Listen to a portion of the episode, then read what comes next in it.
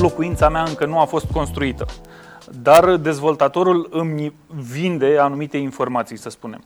Da. Îmi dă un pliant. Ce informații ar trebui să regăsesc eu în uh, ce îmi dă uh, dezvoltatorul și la ce ar trebui să fiu atent acolo? Îți vinde practic un plan un plan pe care el, are, el îl are. De cele mai multe ori acest plan uh, nici măcar nu corespunde cu autorizația viitoare de construire care va fi emisă de către autorități.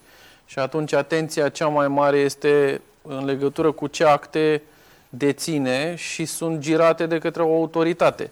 Nu discutăm doar despre un teren, pentru că implicațiile în a vinde sau a cumpăra un teren sunt legate întotdeauna de aceste documente. Planurile arhitectului sunt iarăși foarte importante și să le vezi de la început, dar pentru mine esențial este certificatul de urbanism în care vezi exact ceea ce poate să construiască pentru a obține acest uh, certificat de urbanism, el trebuie să depună o documentație specifică.